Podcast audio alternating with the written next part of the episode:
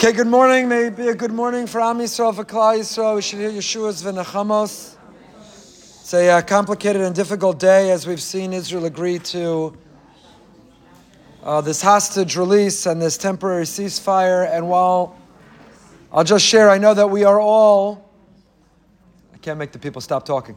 While, while we are all uh, tempted to express opinions and have opinions and have many questions about it, I don't think our questions will influence the decision or outcome, particularly those of us outside of Israel who are not necessarily entitled even to an opinion. So perhaps we can channel all of our questions, frustration, concerns, fears into tefillah. That's what we're always encouraged to do, is to channel it into, uh, into tefillah. So instead of spending the energy on second guessing or doubting or wondering or challenging, even though that is natural and I share it, to channel that same energy and time, channel that same, uh, the same speech into tefillah that if it is proceeding, whatever is proceeding, should simply uh, go well and go smoothly. I want to thank our Emunah sponsors for the year, Dr. Zavi and Bella Morgan, in memory of Rabbi Dr. Brian Galbet, in memory of Bella's mother, Dr. Ellen Shanzer. Also, uh, today's year is sponsored by Carol Wald in honor of BRS and in gratitude for making this difficult time so meaningful. And today is dedicated in memory of my grandma, my grandmother, my father's mother, Rose Goldberg, Rachalaya Bas Shalom David. His yahrzeit is today. I literally would not be here without her, so I'm very uh, grateful to her.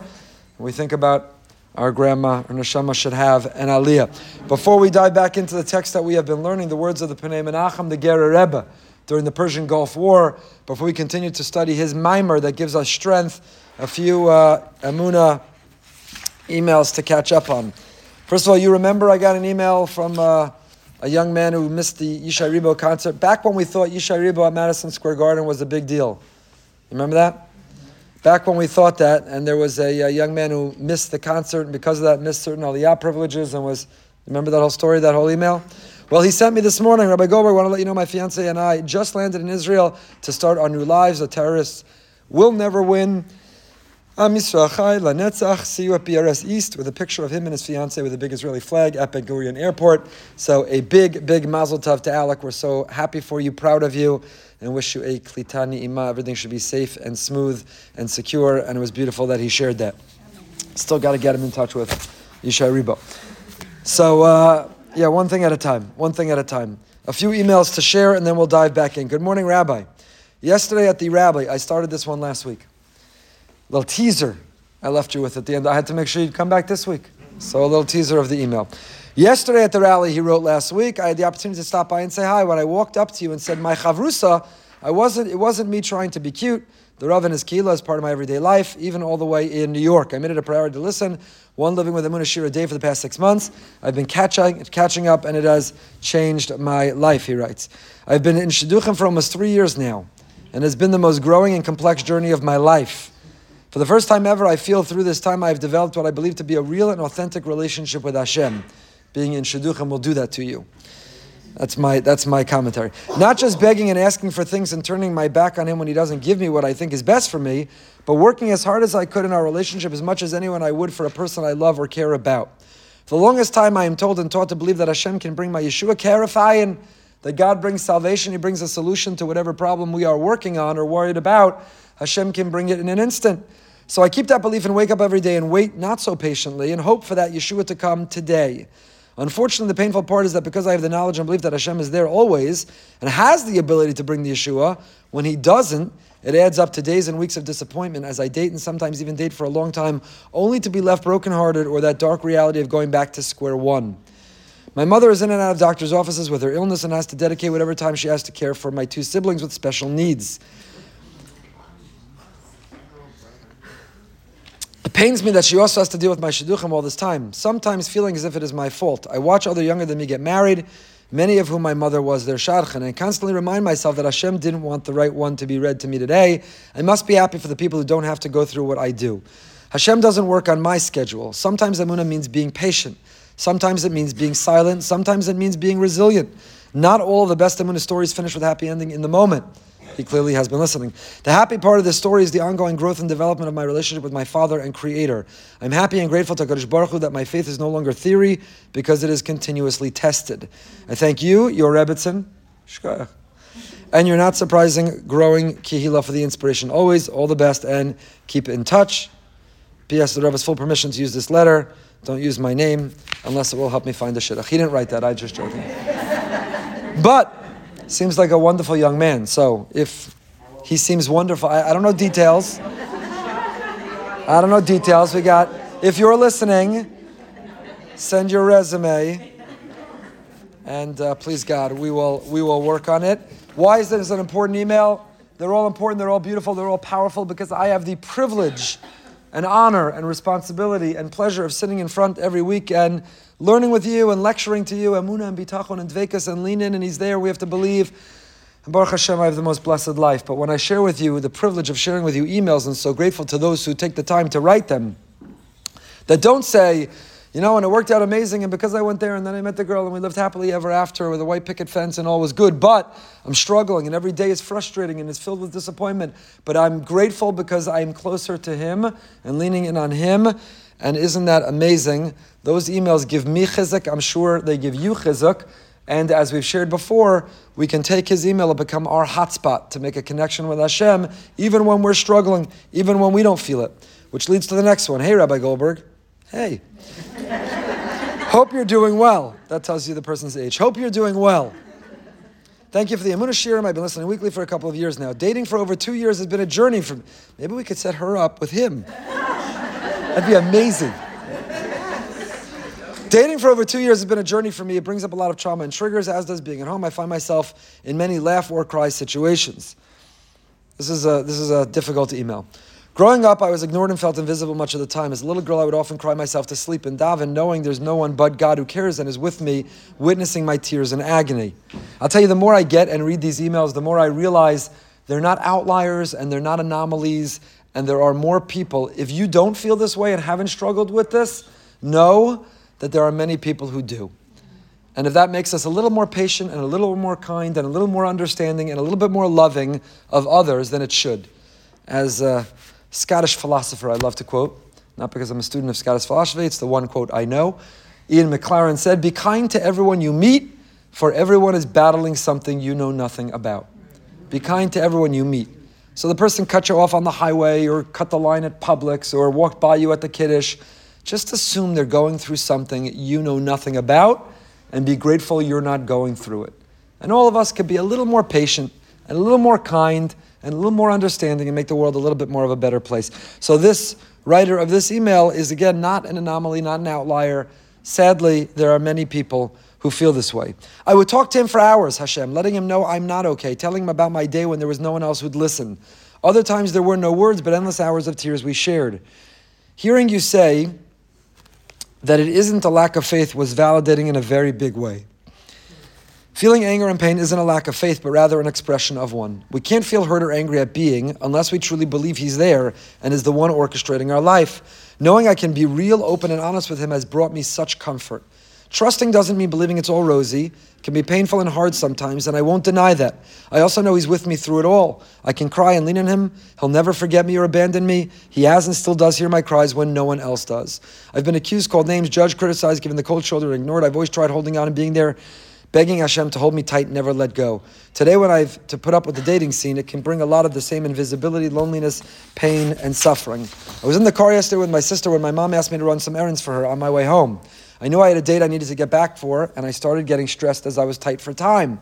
Unfortunately, I also knew I didn't have much of a choice about this boy who I didn't want to meet and about helping my mom out, so I sat in the car in traffic and I kept repeating, I'm exactly where I need to be, exactly when I need to be there, and there's nowhere better for me to be at this moment. My sister laughed, thinking I was trying to be funny, but it helped remind me what's really true and believe it with a full heart and feel so calm as I can only try and do my best. I also know how angry and pained I feel when others think they run the show. I remind myself they don't have control over me or my life and that they never did. I don't either, so I too can let go and let God. He does, and He has someone waiting for me. He also holds my pain and tears. He always did and did not forget. He knows what I carry inside, even when words can't describe. That's the greatest comfort I can ask for. I can feel sad and alone, and I can tell Him that Abba, You created me human with a need for human connection, love, and support. Sometimes I need someone who can talk back to me with words, who can physically hold my hand and be there. That's the way you created me. Help me accept myself in this need, put good people in my life, and teach me to trust. Last class, you mentioned the term Toran. I hope none of you Googled it or wasted your time on it. Please don't. I took care of it for you. Remember the tourist morons who hang on the edge of a cliff and take pictures with bears and buffalo? Torans. But listen to this. Listen to what she writes. Last class, you mentioned the term Toran, and I was thinking how well that term describes times where we do things that might look moronic to the world, but we know to be true. A Torah moron. Toran, Torah moron. When I have to stick up for myself, what I know to be true, even when the world can fight me so hard, we got to stick up and keep fighting. I don't know how I would get through the Tkufa with the great chizuk I've gained from the weekly boost of Emuna. It's been a lifeline. I wish I had a happy ending for my story. I don't have one just yet. I will one day. Thanks for helping me hold on. Stay sane in a sometimes insane world. Thanks for the chizuk for Klal Yisrael. May we experience personal national redemption soon. United Jewish family together be brought home. Be blessed with good health, success, nachas, continued strength to spread light, truth, and chizuk to so many. Signed so and so. Wonderful. Okay, one more, and then we'll jump back into our mimer of the Pnei Menachem. I, I always feel guilty. We're here to learn, but I know that you really come for the emails, not me. So, one more. Rabbi Gover, I want to share an Emunah story with you, not my own, but one that I heard on the Israeli radio last week of a survivor of the Be'eri massacre who returned to her home a few weeks later and described what she found still standing in her community amidst the destruction. So this is an Emunah email, indirectly, from a survivor of the Be'eri massacre, one of the Yishuvim that was that was uh, terribly struck. I thought that her words were powerful and meaningful, and they deserve to be spread to the Anglo-Jewish community. The story serves as a powerful message of the resilience of the Jewish people and Emunah in dark times, as well as their deep, though sometimes hidden, connection to the eternity of Torah. They sent me a link to the 12-minute interview in Hebrew. I'll put it on the Emunah WhatsApp group. If you're not part of it, Join it. We put a lot of bonus material there. I'll summarize the story here. In the interview, Rachel describes her return to Be'eri a few weeks after the massacre. Number one, she discovered her house burned to rubble, and yet, just feet from her house, her sukkah, still in perfect, pristine condition, remained standing. Literally, a kick would have knocked it down, and there it was, waiting for her. In the interview, she describes her emotion upon finding her permanent home of stones and bricks destroyed while her sukkah, her protection provided from Hashem, was still standing, waiting for her. So, what a powerful image. To go back to Be'eri, her house, her home, the permanent structure was destroyed, and the supposedly temporary shade of Hashem was still standing. And Be'eri is not a place that you'd necessarily assume there'd be a sukkah or that one would have that reaction or reflection with it, and yet, how powerful, how deep Wow. Number two, many years ago, Rachel was fundamental in building the Beit Knesset in Be'eri. It was a big deal to convince the yeshuv to start, but she describes the extent of the religious connection of the community. A few weeks ago, soldiers found her number listed on the door of the lock shul. They called her asking for the key. She said, Bisimcha, except the key was in my house, which has been destroyed. Break the lock and use the shul and infuse it with Kedusha. The soldiers entered and they found the shul completely untouched by the terrorists. Since then, the shul of Be'eri has been constantly full with off-duty soldiers davening, singing, and learning at all hours.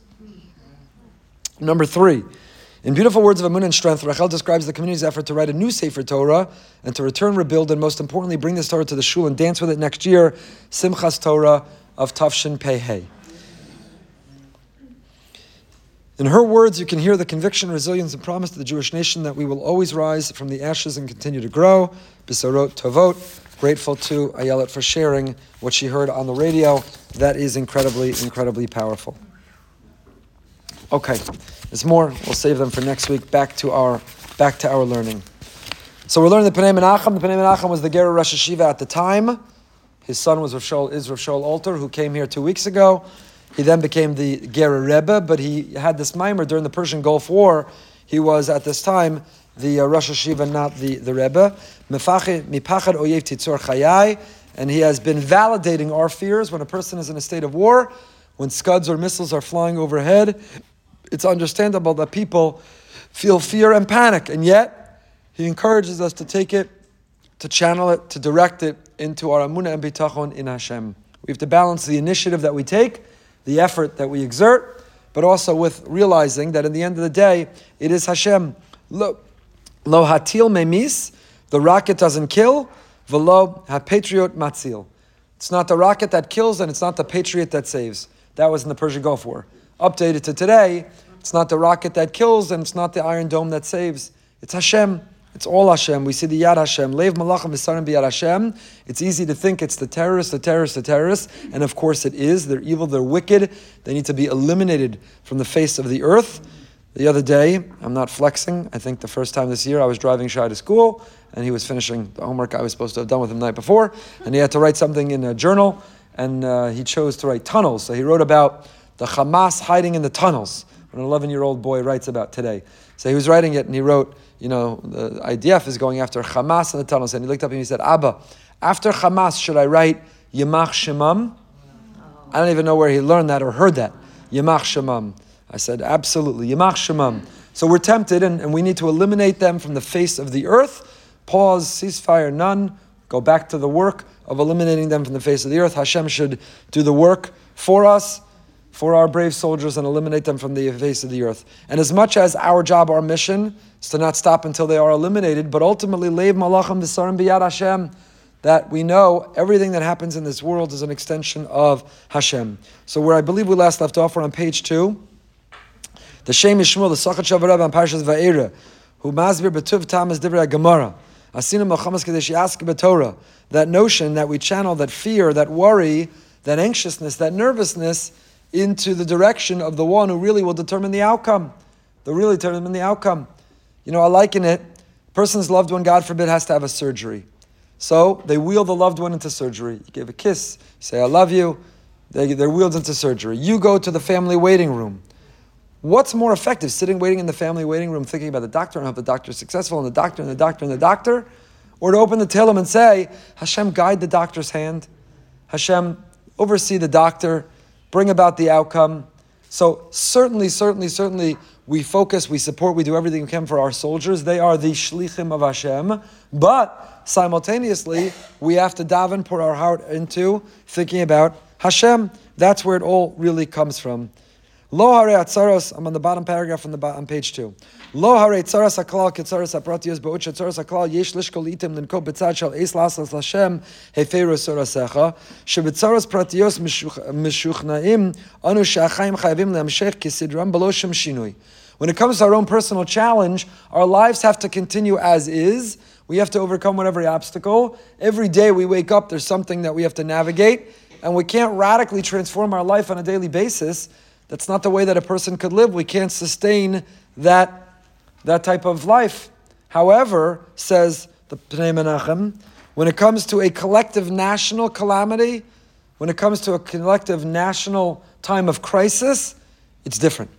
It is a time of radical transformation, of coming together in achdus, of taking stock in ourselves and how to be better version of ourselves. If we want peace for our brothers and sisters in Israel, what kind of peace do we have in our homes, with our spouses, with our children, with friends, with neighbors?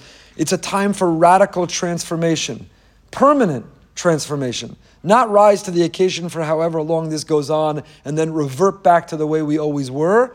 But what are we doing radically different in our time? That's how we left off last week. What are we going to look back for the rest of our lives and say, this is when I started X? I started putting on tzitzis. I started proudly wearing my yarmulke all the time. I started making minyan. I started not talking. I started coming on time. I started covering my hair. I started davening a little bit each day. I started saying Tehillim. I started being more patient and giving and caring and working on my shalom bayis in earnest. This is when I fill in the blank. You fill it in. You don't owe it to me or anyone else to tell them what you filled in, but you have to fill in that blank in your life. When Hashem is doing something on such a large scale, something so outstanding, something so exceptional, something so radical, it deserves an equal and opposite response that is radical and that is permanent. And what it is, bein adam lachavero, bein adam do you need to work on and change something interpersonally, something between you and God? Everyone needs to fill it in for themselves. No one should or could or has the right to tell you what you need to fill in. Many people will offer, but they're not entitled and they don't have the right.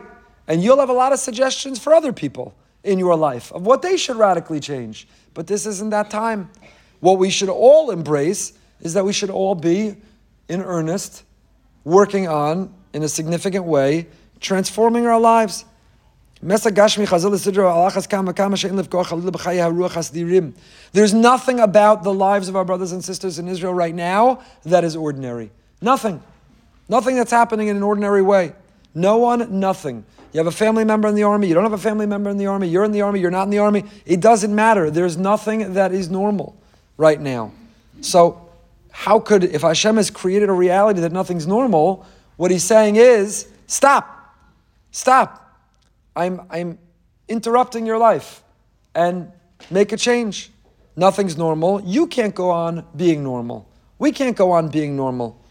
The, um, my article this week I wrote about, there are, you know, the Chofetz Chaim during World War One took away one of his pillows. I'll tell you, uh, a very holy family during uh, one of the intifadas, their family decided they weren't eating ice cream. No ice cream. The other night, an incredible holy member of our community mentioned to me in passing, not to flex or show off, he said since the war began, he hasn't had a piece of chocolate. He said every time I reach to indulge in a piece of chocolate, he likes chocolate. He said, I stop myself and say, soldiers are sleeping outside in the rain, I could go without chocolate till this is over. So you'll say to yourself, is not eating chocolate going to defeat Hamas? Is passing up on ice cream really going to bring home hostages? It's silly. It's silly. Open a Tehillim. Oh, the Schwigger apparently is not getting manicures until this war is over. And now we'll be bound by that pledge. That's now been repeated publicly. Is that really going to bring hostages home? Is that really going to provide safety and security? Is that really going to eliminate the evil, wicked Hamas? No manicures, no chocolate, no ice cream, removing one of the pillows, not sleeping in a bed?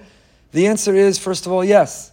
Because the merit of a Jew saying that my life can't go on as normal while brothers and sisters aren't having a normal life. I don't want to get in trouble for saying this, but I can only tell you what we're thinking. As, and it's hard to believe that what began on Simchas Torah is now going to lead soon into Yeshiva week. Are our vacations going to be the way they were if they were in a war? Can someone really go to some exotic resort, far flung, expensive, enjoyable vacation and lie out? Now, kids will be off from school. So, you know, okay, you have to do something. And people need to figure it out. Our community struggled at first. Were we going to cancel flag football and Zumba for the girls? And you have to still do some things. You have to do some things, but they can't be the way they ordinarily are. So when we disrupt our lives, Hashem has interrupted our lives, and our response is to disrupt our lives and disrupt our routine. And do so not because you can see the direct correlation between I won't eat chocolate and ice cream, that hostage was freed. That evil terrorist was eliminated. But the merit of saying that while our brothers and sisters, there's no soldiers, they're not sleeping in their beds. I don't know if they're having a night's sleep. So how can we have the comfort? How can we have the, the relaxation? We have to interrupt our lives. So we interrupt our lives spiritually by saying, I'm making a change, a radical change. We will, our family, always forever look back and say, I, hope we can say the same thing about Corona, about COVID. That during that time, our family started our Shabbos table, our davening, our achdus, our peace and patience for one another. Our we adopted this practice. We didn't want that. We didn't welcome that. But we look back with that and say that precipitated, that led to, that was the catalyst of certain change and transformation in our life. And it would be a crime, a crime Please, God, this should be over today. Mashiach should come. And for all time, we will look back and reflect, and will we be able to say, that's when we started X, Y, or Z. Davening, saying, doing, going, acting, behaving, opening our home and having guests. That's when we start. What will we fill in that blank? We can't be the same. We can't be the same. But Parshas Hashvua, Pasuk Vayavu Amalek, maybe Rashi, the Pnei Menachem gave this original mimer on the Parsha of Amalek. And it says, Vayavo Amalek, Rashi says, Mashal nifla b'shem ha-mechilta, Mashal adam shir kiv b'no ha-kseifa v'yatzal derech, Haya uso ha-ben Abba, li, v'hu lo. So Rashi on the Pasuk of Amalek tells a story, a mashal, a parable, of a man who's walking with his son on his shoulders, and his son sees some shiny object and says, Abba, bend down, reach that and grab that and give it to me. He walks a little bit further, and the son says again, another shiny object. Bend down, reach down, pick that up, and give it to me. And then a third time. So Ben, says, Abba amarlo, aviv. So what happens? They run into somebody who says to that son, Have you seen your father? So his father says, You don't know where I am? He throws the son off of him, and the dogs come and take a bite. What was this a mashal for? Hashem says, Klal Yisrael, I've been carrying you on my shoulders. I split a sea. I did 10 plagues. I've been making miracles. I've been intervening in the world. And I'm carrying you on my shoulders. Every shiny object, you ask me to bend down and pick it up and give it to you. And now someone comes along and says, Hey, have you seen your father? And you say, Who? What? Father? Hashem? I don't know if he exists. I've been going to this class. I've been taking seminars. I've been reading books. I've been researching. I'm considering the evidence for his existence. And the one carrying on his shoulder says, Are you out of your mind? I've been carrying you. I've been schlepping you. I've been crouching down and bending down and picking up for you what you want.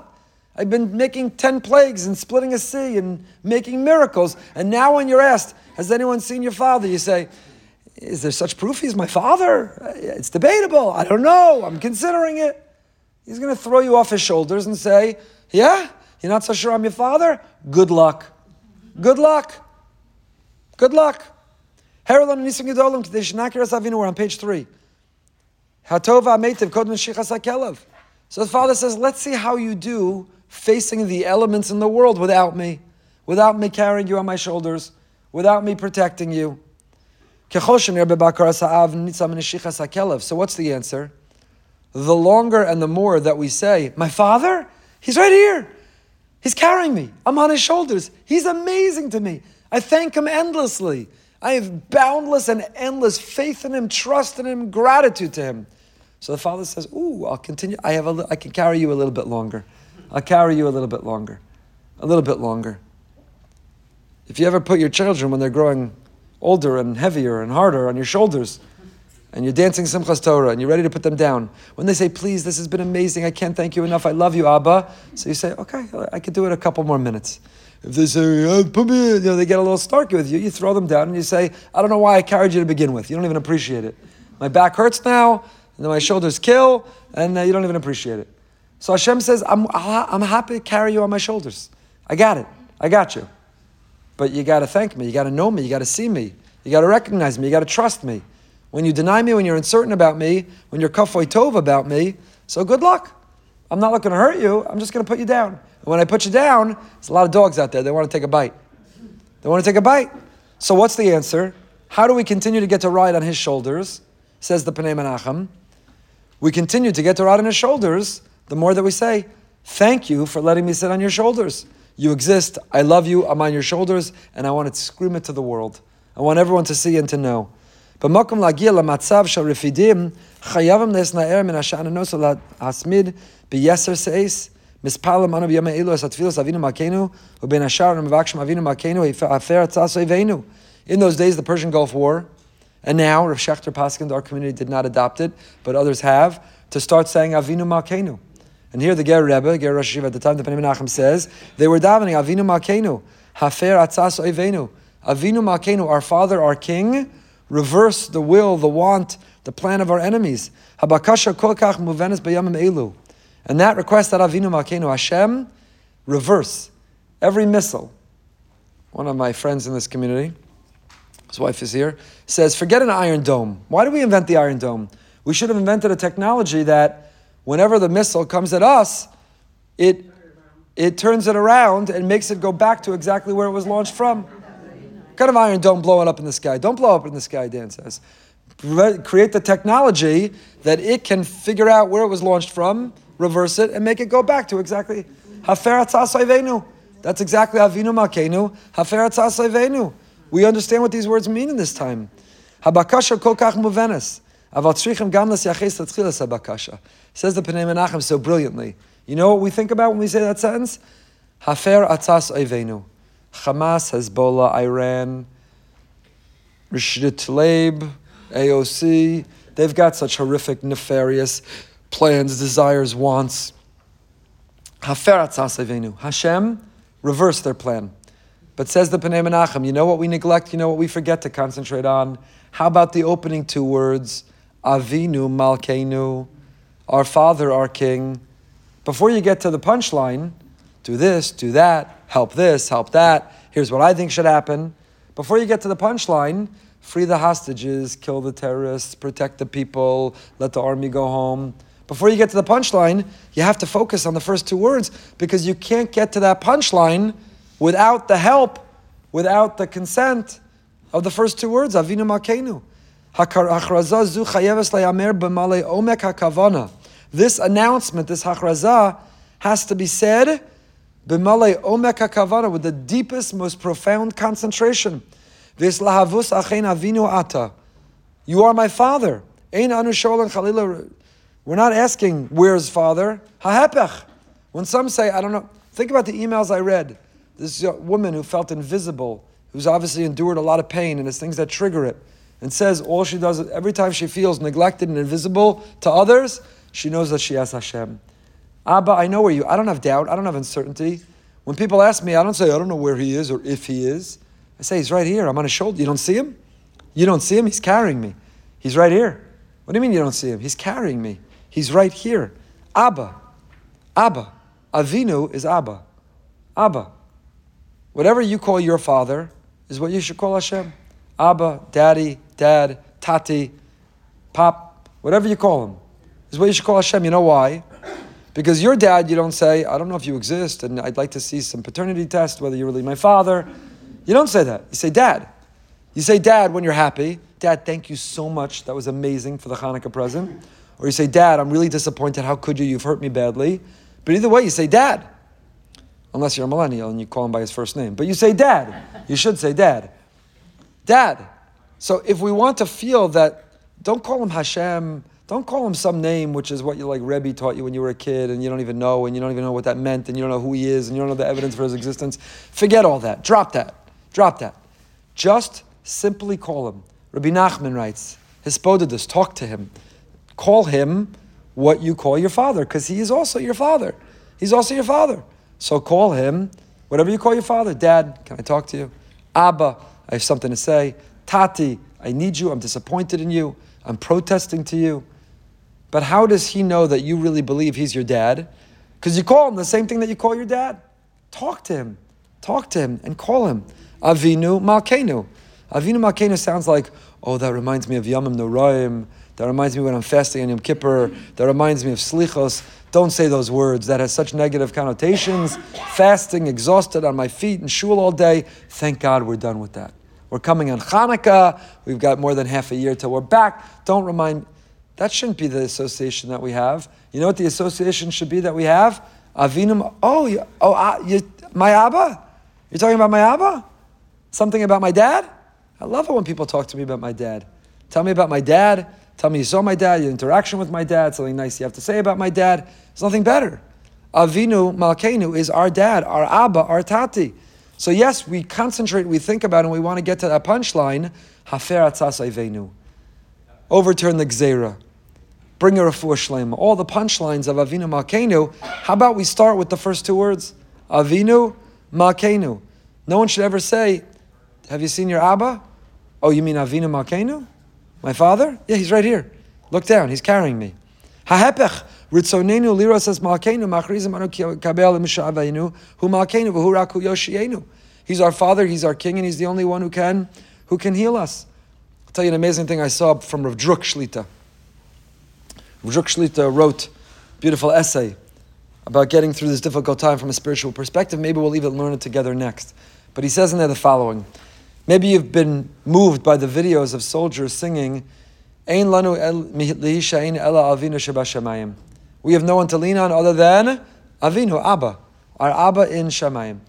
Ein lanu ami You know, more powerful there are videos that are coming out. We blew up the Hamas parliament. We blew up the Hamas capital. We blew up this building. We blew up these tunnels. We blew up this underground. They're all good. And we get a little geschmack. Jews, we can blow things up. We can defend ourselves. Idea, it's amazing. It's amazing. You get a little, you know, wow, they blew that up. It's powerful, those videos. We, powerful. The bombs we're dropping are powerful. You know what's even more powerful? when soldiers are singing and dancing, lanu. It's even more powerful, more powerful. It's amazing, these soldiers, singing and dancing. Al tira Yisrael. These are, these are the most powerful. We should, we should drop these videos in, in Gaza. These are powerful bombs, powerful bombs that the world sees. I think it's part of what's eliciting this pushback. Whenever there's a surge of spirituality, so there's an equal response of a surge of the other forces, the evil forces in the world. And that's what we're seeing. The powerful bomb, these video bombs, these video clips are bombs of emunah, bombs of bitachon, bombs of dveikus. They're incredible, they're extraordinary, they're unbelievably powerful. Ein lanu lihishain, You know the song. We have no one to lean on other, other than our Father in heaven. Says Rav Druk, let's say you want to lean against the wall, you want to lean against the stender, you want to lean against the person sitting next to you in the airplane and close your eyes. In order to lean against something, what do you have to do? You have to be close to it. If you want to lean against the wall, but you're standing in the middle of the room, you're going to fall flat on your face. If you want to lean against the stender, but the stender is 10 feet away, you're going to fall flat on your face. If you want to lean against the person next to you, but the seat next to you is empty, you're going to fall flat on your face. If you want to lean against something, what do you need to do first? You need to be close to it. We have no one to lean on other than Hashem. If you want to lean on Hashem, you have to draw close to Him. You can't lean on Him unless you're close to Him. Because if you try to lean on Him and you're not close to Him, you know what happens? You'll fall flat on your face. So the prerequisite, the precursor, the precondition to being able to lean on Him is going to the Amunashir. the precondition to being able to lean on Him is to first draw close to Him. If you don't draw close to Him and then a crisis strikes, so chas v'shalom, a crisis, we're all in this crisis. A collective crisis or someone's going through a personal crisis. But a crisis strikes and you say, well, now I want to lean on Him. But if you're not close to Him, if you haven't put in the work to draw close to Him and you try to lean on Him, you're going to fall flat on your face. So we have to draw close to Him in these moments so that we can effectively lean on Him. Let's finish up the Pnei Menachem. Yamim Gedolim Ezrakshim Abayim Aleinu. Great days. We can feel great days are coming. We're seeing miracles. Dafka idea pigua b'leil dalad kama yachlu atilim akud milhazik b'leiv liba shal Tel Aviv nafal til shelo klal. Again, he's talking during the Persian Gulf War that they saw rockets land in Tel Aviv, didn't injure anyone. What's amazing is in the Persian Gulf War, the notion of a rocket coming into Israel was like unheard of. It was crazy. It instilled fear. What's insane is that today the idea of rockets falling in Israel are just normal.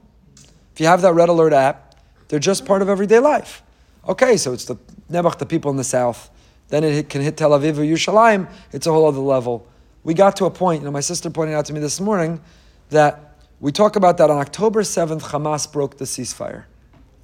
She said, What are you talking about? There never was a ceasefire.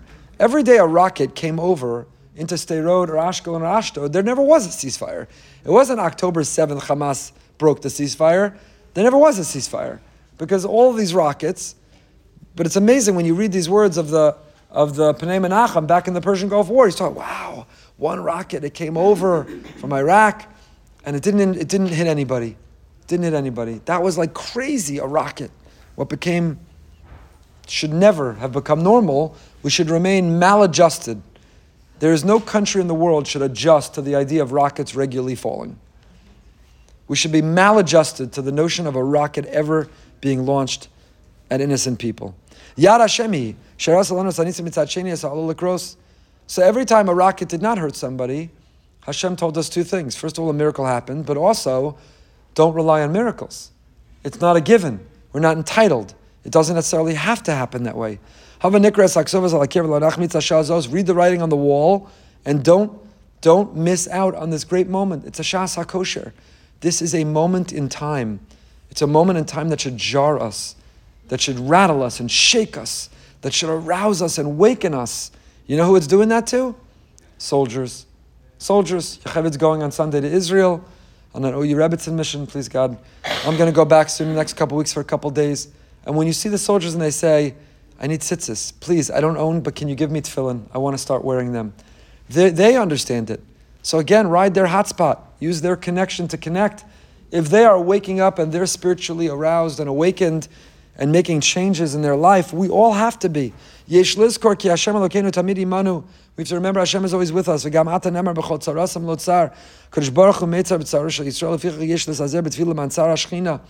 to feel that Hashem is with us. He's feeling this pain. You think Hashem is not looking up and saying, I cannot believe they're releasing prisoners for the hostages, they're pausing this war. You think this doesn't pause Hashem too? That this is the circumstance that we're in? Ah, so why did he make it? Okay, I don't have answers. We don't understand his ways. But we need to know that he's in pain with us. He's in pain with us. Just like he was with the Klal Yisrael when they were in Mitzrayim.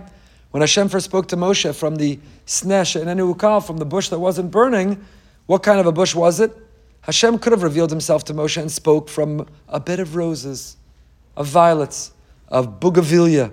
Is that how you pronounce that? Yes. Is an N? Bugin? Is there an N? Bougainvillea? Hashem could have revealed himself from a bed of bougainvillea. but he didn't. He spoke to Moshe from a bush of thorns and thistles. Why?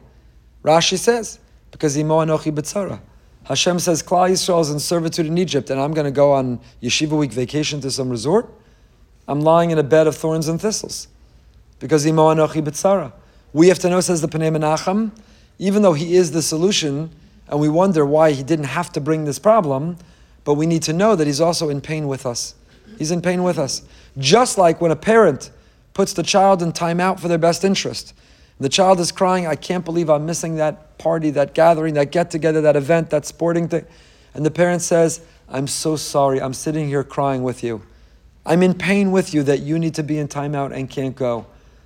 That's the right thing for you. You don't understand it now. You may never will, but know that I'm your father, your mother, and I'm doing it for your good. And I'm sitting here with you crying about it.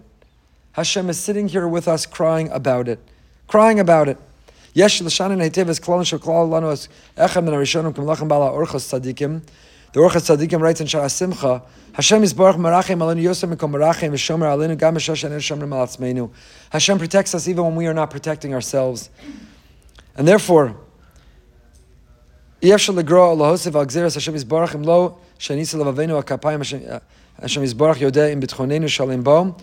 Lataoso. Uh, we have to put our faith, our trust, we have to let go and let God, we have to submit and surrender, we have to recognize that we do everything we can to support our incredible soldiers, daven for them, supply them, donate them, love them, do everything we can for them.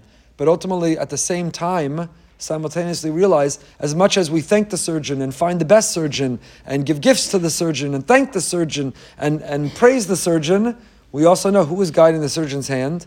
Hashem. Hashem is guiding the soldier's hands.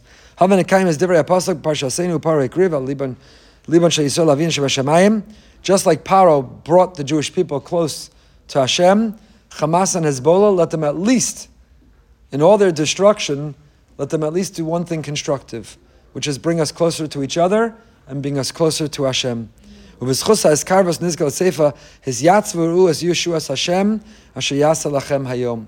Let us, like our ancestors and predecessors, let us merit to stand and to see the salvation of Hashem in the merit of disrupting our lives with something radically transformational. Not going on with business as usual because there is no one in Israel who could live their ordinary lives. Well, you make that choice. Manicures, chocolate, ice cream, pillow. You're not going to watch your favorite show. Whatever you want to choose, whatever you want to choose. Take on something and leave something else that you enjoy out and say, until the people I love can return to some sense of normalcy, my life is disrupted. And yes, there is a direct connection because in the merit of that love that we demonstrate for others and the love for Hashem, we should be zochates yatzvurus yeshuas Hashem, and it should be clarifying. We should merit the salvation of Hashem and Hashem today.